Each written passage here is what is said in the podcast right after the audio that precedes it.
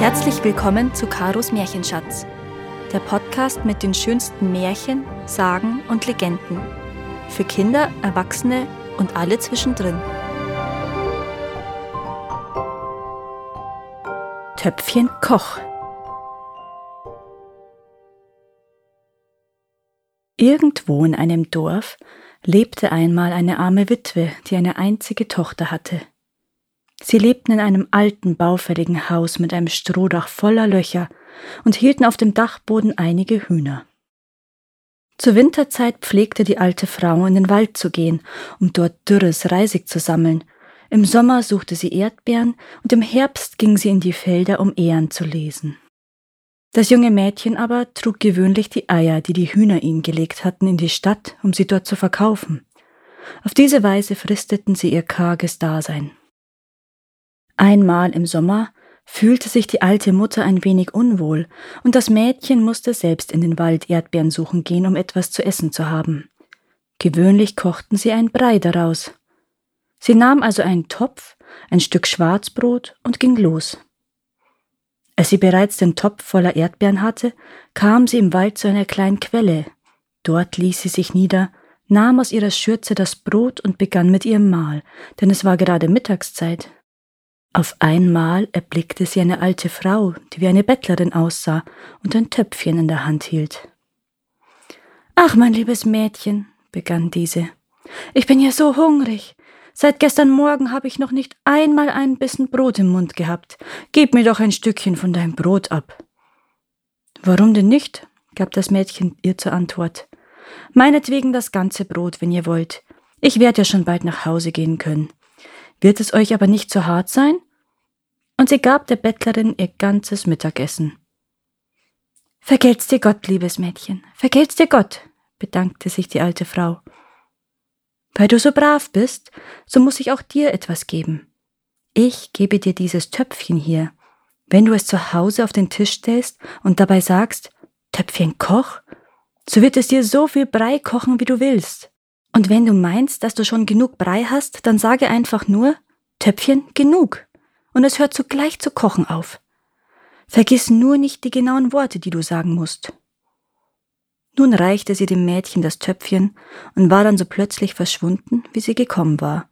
Das Mädchen wusste gar nicht wohin.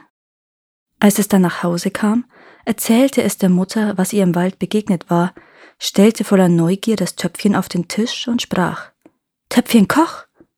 Und wirklich, augenblicklich begann am Boden des Töpfchens der Brei zu kochen, und immer mehr nahm er zu, und ehe man noch hätte bis zehn zählen können, war das Töpfchen bereits bis oben hin voll.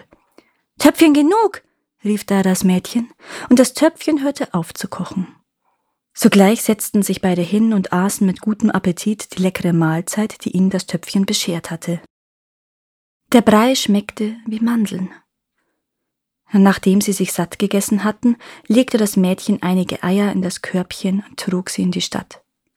Aber sie musste lange auf dem Markt sitzen, denn man bot ihr wenig dafür, und sie verkaufte sie erst, als es schon Abend wurde.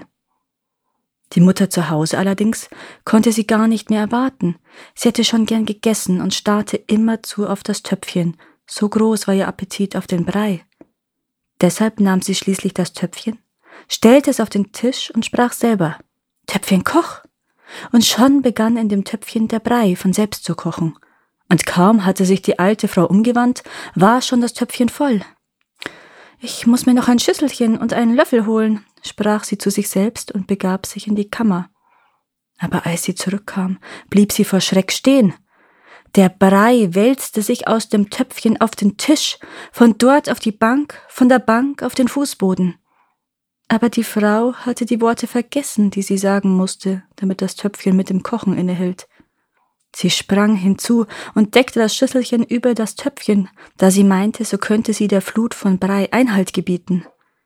Das Schüsselchen aber fiel zu Boden und zerbrach, und der Brei wälzte sich unaufhaltsam hinunter wie ein Wildbach. Schon war die ganze Stube derart voll damit, dass sie in die Vorkammer flüchten musste, wo sie die Hände rang und jammerte. Ach, dieses unglückselige Mädchen. Was hat sie mir da nur mitgebracht?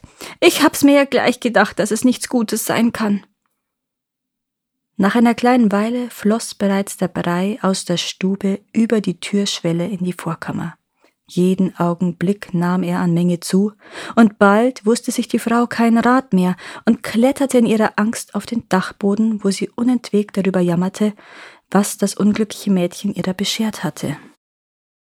Unterdessen nahm die Breimasse immer mehr zu, und es dauerte nicht lange, so wälzte sie sich schon wie eine Wolke zur Tür und Fenster hinaus auf den Dorfplatz, auf die Straße, und wer weiß, was für ein Ende das alles genommen hätte, wenn nicht glücklicherweise das Mädchen noch aus der Stadt gekommen wäre und gerufen hätte Töpfchen genug. Aber auf dem Dorfplatz gab es bereits einen solchen Breihügel, dass die Bauern, als sie am Abend von ihrer Arbeit zurückkehrten, schon überhaupt kein Durchkommen mehr hatten und sich deshalb durch den Brei auf die andere Seite hindurchessen mussten. Danke, dass ihr auch dieses Mal zugehört habt.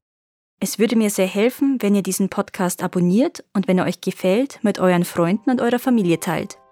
Habt ihr Vorschläge oder Wünsche für weitere Geschichten? Dann schreibt mir. Meine Kontaktdaten findet ihr in den Show Notes. Bis zum nächsten Mal.